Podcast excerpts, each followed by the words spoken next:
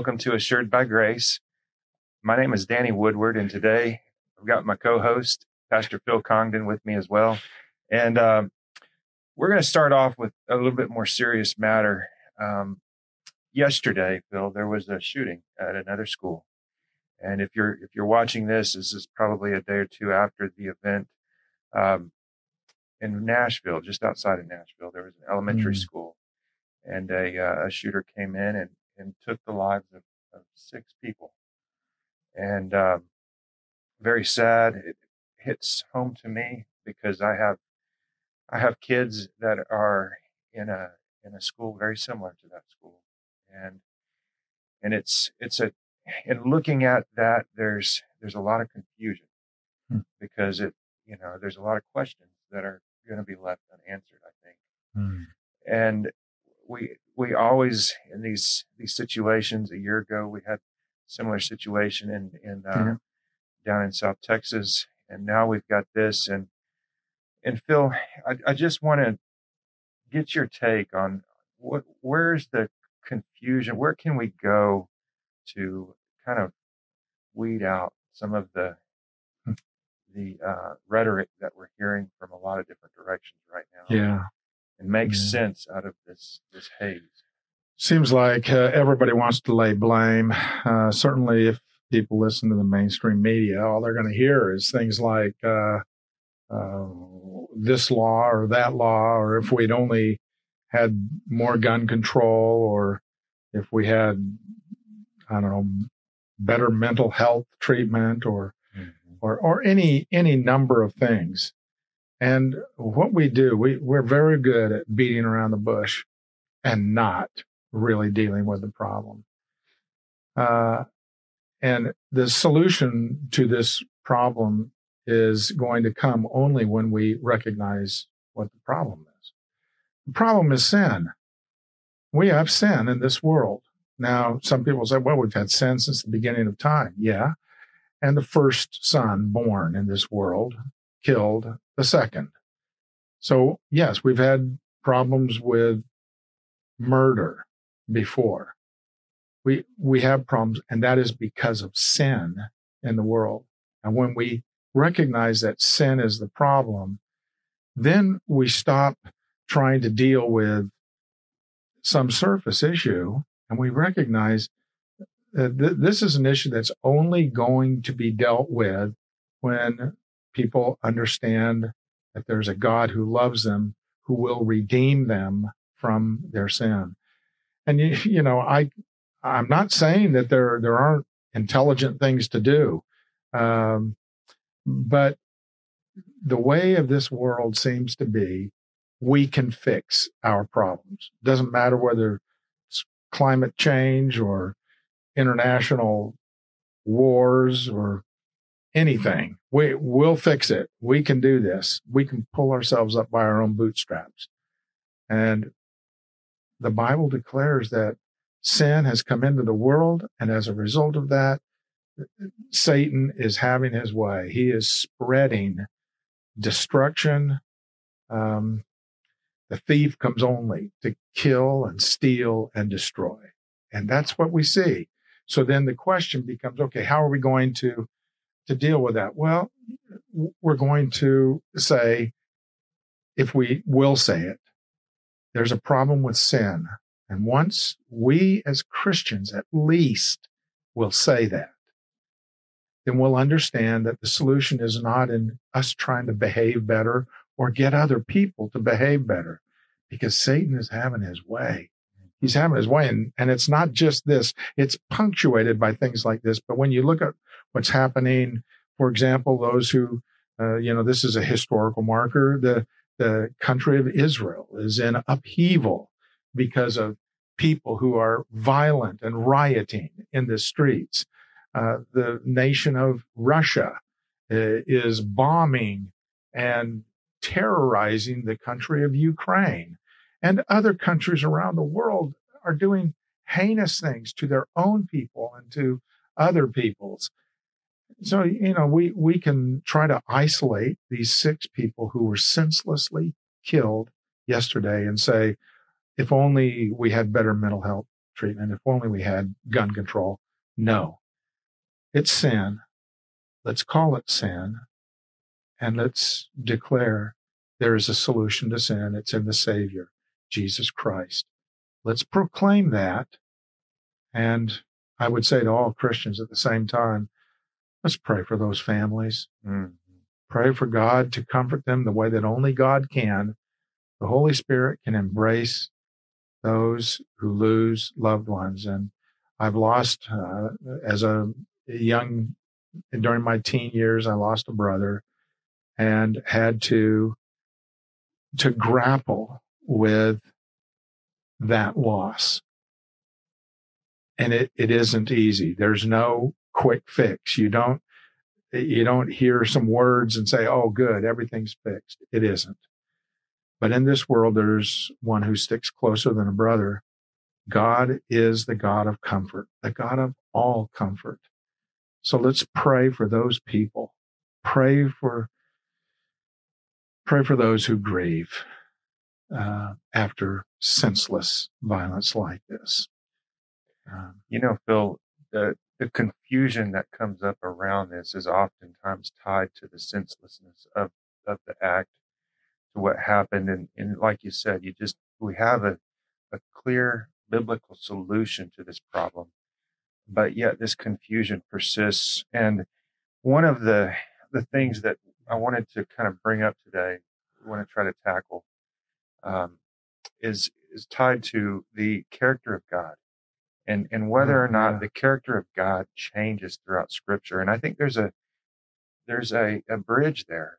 Uh, in in times like this, mm when you start to question uh, God's character through the lens of of the short term temporal yeah. uh, perspective that you have exactly when you right. see something like this, but but we have an unchanging God. You know that, that what you said just about a short term uh, it, it reminds me of the way the world is in everything. Something happens tomorrow and all the news media is up in arms about it. The next day, something different happens. They're all in up, up in arms about that. Mm-hmm. And um, I, am just reminded of uh, in the Psalms, he who sits in the heavens laughs. He has them in derision. Those who ignore God and who who just have nothing to do with him and then they look at the world they're living in and it's unraveling and demoralized and evil. And they say, why is this happening? And our task as believers is to point them to God and say that God who created you and this world knows how this world will run. You either submit to him or you face the consequences. Well, and going back to the topic of confusion, you know, one of the one of the problems is that you have some folks who look at the Old Testament and they say, you know, there's a yeah. there's a God mm-hmm. I can get behind. He he comes in and just whacks anybody that disagrees with his his plan and that gets in the way of what he's doing. And that's so untrue, but it, it is. It's interesting how that's the perception of God the perception. in the Old Testament. And then there's this there's this equally flawed perception in the New Testament that that God is just this. Jesus comes as this meek, mannered, frail figure who just oh, wants everybody nice to, to everybody, tolerate everyone. Yeah. And but what is the what is the biblical answer here? That that the the character of God that we can see contiguously throughout Scripture. Well, the first thing I, will say is this: the problem of evil. Many theologians have written about the problem of evil, and there are many people who don't believe in God, and that's you know what they'll bring up is how could you believe in a God um, uh, with all the evil that's going on in the world? And the first an- answer that I would say to them is, uh, "What do you mean evil? Uh, who's to say that what they're doing is evil? Is there a standard? Because you're saying that something is evil. If it's evil, why is that evil? And and so that's the first thing. I agree that there is evil in the world. Don't get me wrong there. But people who don't believe in God have no standard by which they can say something is evil except themselves. I don't like it, so that makes it evil. If somebody else says, well, I do like it, so it's not evil. Yeah. Now we're in a uh, an impasse. And it, it seems Yeah. almost more punctuated in this in this uh, postmodern society where there is no one that defines truth, Yeah. and so the evil is who whatever it is in the eyes of the beholder. Well, let's let's grant for quickly, since we don't have a lot of time, but let's grant that there is evil, and I Mhm. agree that there is. And you say, well, then how can there be a God if there's evil? Well, there can be a God and there can be evil because there is Satan and the rebellion against God. So what we have is a God who creates a perfect sinless world. Satan comes in and tempts Adam and Eve and they disobey God. And that is the definition of sin. Anything contrary to the creator God, anything contrary to his will, that is sin. So now we are stained with sin. Call it a cancer. We all got this disease. We're born with it and we sin as we live our lives. So now God has a solution. And this is the same thing with the, whether it's a shooter killing six people in Nashville or whether it's a, a dictator who is bombing uh, people in a neighboring country. The problem here is sin, and the solution is what God has done. God has sent his son, who is the Lamb of God who takes away the sin of the world. Believe in the Lord Jesus and you'll be saved. Now, you can say, well, that's just altogether too simple. I'll tell you what, it isn't very simple to God. It cost him the life of his son. And the God who created this world has created redemption for those who are in this world. So that is the problem of evil. So when people say, how can there be a God, a God and, and, and why does he allow this evil? I'll tell you why. Because if he didn't allow this evil and save those who would believe in Jesus, he would eradicate everybody because there is none righteous, no, not one. Danny, you're not righteous. I, I, I don't believe. Uh, I'm not righteous. It, it doesn't matter who you're talking to. There's none righteous, no, not one. There isn't one of us that can measure up to that standard. So all of us have to cast ourselves on the mercy of God. And he says, I love you.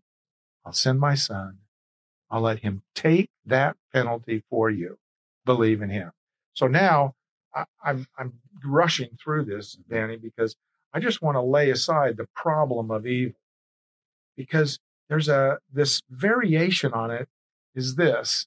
Let's try to maybe lay this out. And that is the idea that in the Old Testament, God showed one kind of character. He was um, a judge. Uh, he was, Yeah. yeah, full of wrath and he was angry and you cross him and he'll wipe you out. And then we have in the New Testament, oh, here we have Jesus, who's the Son of God, who perfectly illustrates God. And what does he do? He, you know, he says, turn the other cheek, you know, and, and be gentle and peaceful and kind and all of that and so forth. Now, neither one of these is true, but it's a perception. And mm-hmm. because of that, there are a lot of people, and maybe we could just say that some people will say, well, God was evolving. In the Old Testament, you know, he was, he was kind of, he had a temper, but he got kinder and gentler in the New Testament. So God changed. Well, scripture says, no, he didn't. Malachi chapter three. I, the Lord, change not. He doesn't change. We call this immutability. God doesn't change. Other people are going to say, well, the Bible actually got it wrong. You know, there, it was exaggerating or, Or they were like a, a tribal warfare like people uh, yeah. who had this view of God and they wrote down what they thought of him. Yeah. And so that, you know, but, but you can't, what they're really saying is, well, you can't really trust the Old Testament because, you know, you know, it says it's the word of God, but, you know, that was not really the way God is. Yeah. And, and then there are other people who are going to say, well, the Bible's got mistakes in it. And, uh, you know, that was wrong or God was wrong. And, and people are going to say this. And by the way, they're going to, I'm going to say this to you Christians who you might go down to your Christian bookstore or go online and you're going to buy a Christian book. I want you to be careful. You need to understand you're going to have Christian writers who are going to undermine the authority of the scriptures by telling you things like that. That this isn't really historical. This was just God using hyperbole. Uh, yeah, hyperbole or or he was telling stories to try to teach about himself. Yeah. And once you say that, once you say that, then the Bible no longer really matters. Now it's kind of like what kind of oosey goosey feeling you get out of the Bible. But scripture denies that. We read that all scripture is given by uh, the inspiration of God in the old King James, but it the, the word in Greek, theopneustos, means God breathed. All scripture is God breathed. It's profitable for doctrine, reproof, correction, instruction in righteousness. Jesus said, Thy word is truth. And Jesus even said that not a jot or a tittle, those are the littlest, smallest strokes of the letters that were used. None of that will pass away. This is God's word. And it's called his word because the words in it are all true. So now you understand that we have this character issue of God. Is God meanie or nice guy? and uh, Old Testament, New Testament. Yeah, how do you how do you uh, balance that out? Uh, the, the first thing I would say is that God is amazingly gracious in the Old Testament. In fact, from Genesis chapter one, it's pure grace. Satan has been cast out of heaven, cast down to earth. This earth is formless and void. It's a place of utter destruction and darkness. And God, in his grace, says, Let there be light. And he creates the stars, moon, heavens. He creates the life, the, the animals, the plants. He creates man and woman in a perfect world and places them there. What is that? Is that an angry, vindictive God? No, amazingly gracious. And then man and uh, Adam and Eve sin. They disobey God. Satan tempts them and they fall. So, of course, God's going to wipe them out. No, God actually makes coverings for them because of their shame at their own nakedness. And God starts a process of saving fallen mankind. And when all the world is filled with sin, even then, you'd think, well, he's just going to wipe them out. Mm-hmm. No, Noah found what? Grace in the eyes of the Lord. And so yes, there is judgment, but this continues through the whole Old Testament. And especially, I think sometimes people get bent out of shape because when Israel became a theocracy, that is, they were God's people and God was their leader, then when other nations shook their fist against Israel, they were shaking their fist in the face of God. And on a national level, yes, there was war that went on, and God's people did, in obedience to God, uh, they worked out God's judgment on other nations. But God is still being gracious. We see this all through the Old Testament. Even a nation as terrible as Assyria, uh, that was awful. Jonah goes to Assyria, the capital city, Nineveh, and says, 40 days, God's going to wipe you out. And they repent. They say, okay, we're sorry for what we've done. And what does God do? He relents. That doesn't sound to me like a vindictive God. It is true that God is a just and a holy God, but he's a gracious and merciful God at the same time.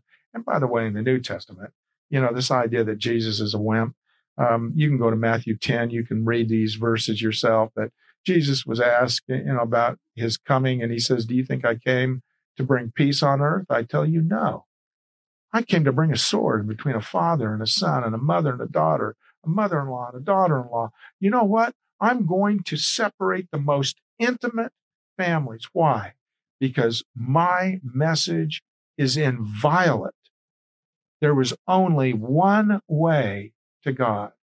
And Jesus himself said it I am the way, the truth, and the life. No one comes to the Father but through me. That's drawn a line in the sand there. There is no other way. And you either accept it or reject it, all through Jesus' ministry. This was the key question. Who is this Jesus? And, you know, Jesus asked his disciples once, you know, who do you say that I am? Or who do people say that I am? And uh, they said, oh, you know, John the Baptist or Jeremiah or Elijah or a prophet or something. Who do you say that I am? And Peter answers, You are the Christ, the Messiah, the Son of the living God. Now, there's the question. That's very separate. So that Jesus could say to the people who rejected him, You are of your father, the devil. Does that sound like really gracious, tolerant? Not at all. And he says, Men love darkness rather than light because their deeds were evil. John 3:19. And these are these are just some of the illustrations. I mean, Jesus went into the temple. And so, so Phil, it's you know one thing that strikes me is that how I think modern culture, modern society, even within the church, yeah. gets graciousness mixed up with tolerance, mm-hmm. and starts to starts to focus on these things, these these attributes uh, of Jesus that that aren't there in Scripture, that aren't. Uh, that's not what he's doing. That's not his purpose for being here. No, even in cases where he his grace is so obvious, like uh, the woman taken in adultery, mm-hmm. and um, they're about to stone her, and uh, you know he stops them stoning her. Uh, did he stop them stoning her because he said, you know, hey, listen, guys, adultery isn't that bad, you know, hmm. it's not worth it. No, you know what he said? He said to the woman, he said, go and sin no more. In other words, stop that lifestyle. And I, I just, I see there's no conflict here. There's no conflict between um, God's um, grace and truth. If you don't have the truth, then you don't need grace.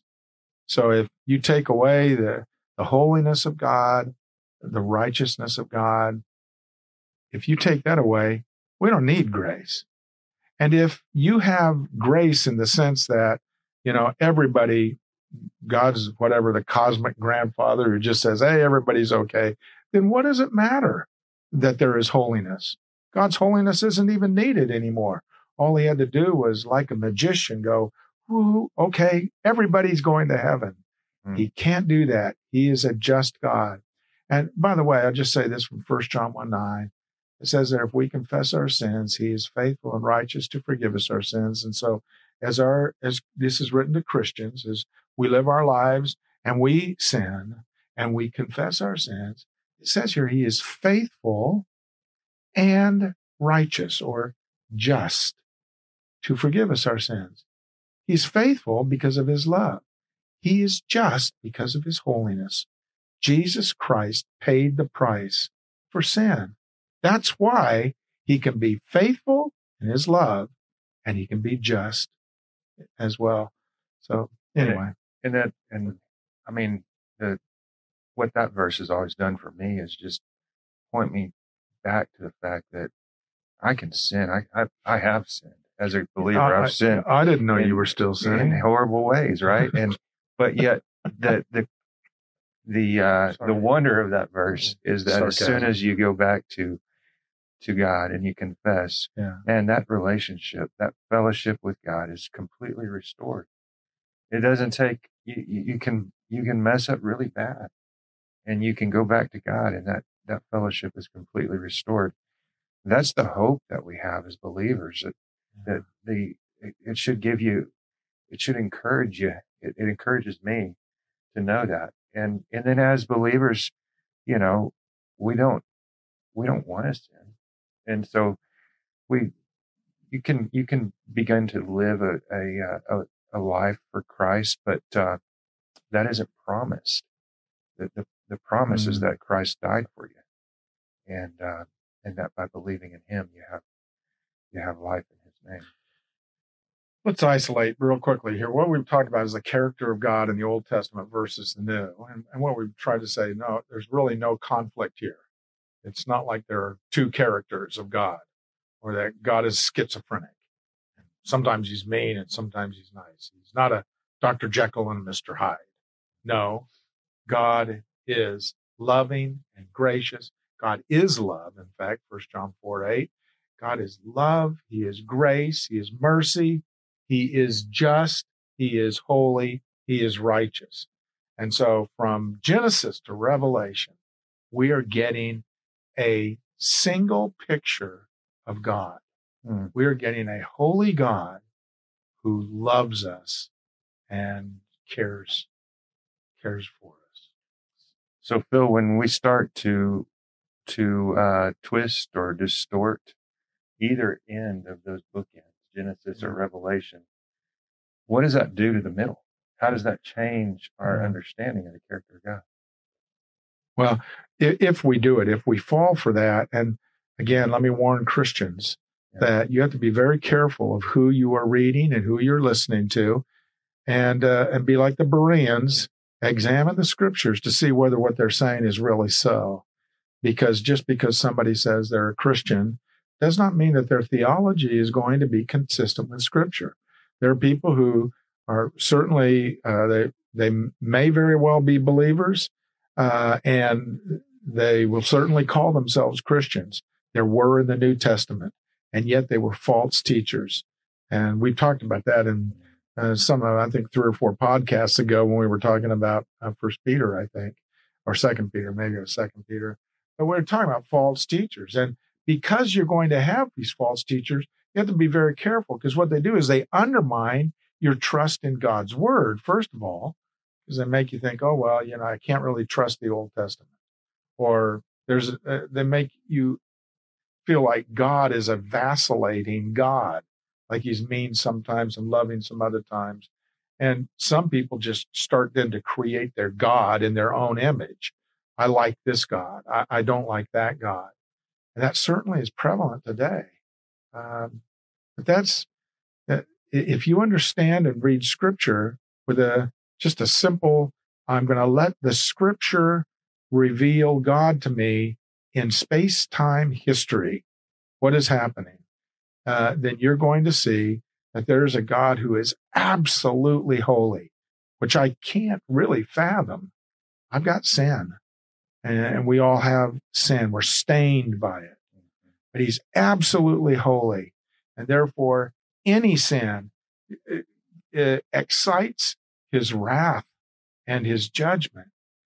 And it's his mercy and his grace that withholds the utter destruction that is deserved. I think of America today. Um, what is it on earth that is keeping America from being utterly destroyed? It's nothing short of God's mercy and grace. But we are in our in this country. Um, we have leaders who are enthusiastically, joyfully endorsing the killing of babies. They want us to pay for it. They are helping people to get from some place where they can't kill their baby to a place where they can. I'm speaking of abortion. That is a heinous sin. It is the sin of this generation. And it is only God's grace and mercy that is withholding his hand of wrath and judgment against us. Is God a gracious God? Yes. Is God a holy God? Yes. And I thank God for his grace. And I know he's holy. At the end of the book of Habakkuk, if you've ever read the book of Habakkuk, Habakkuk comes to God and he, he says, uh, Lord, we're so evil. We're, we're, we're, in, we're just terrible. You need to judge us. And God says, Oh, I'm going to judge you. The Assyrians are coming. They're going to get you. And Habakkuk says, Lord, Lord, you can't do that. The Assyrians are worse than us. We're bad, but they're worse. And God says, sit down. And he tells them, listen, these are, he goes five woes. He says, these are the things that you are doing. And at the end of that, Habakkuk says, Lord, in your judgment, remember mercy. That's a prayer for us today. Anyway, I don't know if we've really landed this plane, but you know, we've talked about a lot of things. Any any other things that you think of? No, Phil, I, I think, you know, the clarity of, of understanding that God's character is unchanging and that his word is inspired, it's authoritative, it's inerrant, it it uh, it can't be changed, and um, and that it it it's coherent throughout Scripture. Yeah. Should give us all hope and, and reason to uh, to continue to cling to Him and trust Him Yeah. for daily life. Amen. Thanks for listening. If you have any comments or questions, uh, you know, I don't know, is there a, somewhere where you can sign up written down here underneath this? I don't know if there's somewhere where you can uh, you can just send off a message. We'd love to hear from you. Uh, and uh, NBBC at newbraunsbible.org. there you go. All right. Thanks. Thanks, Bill.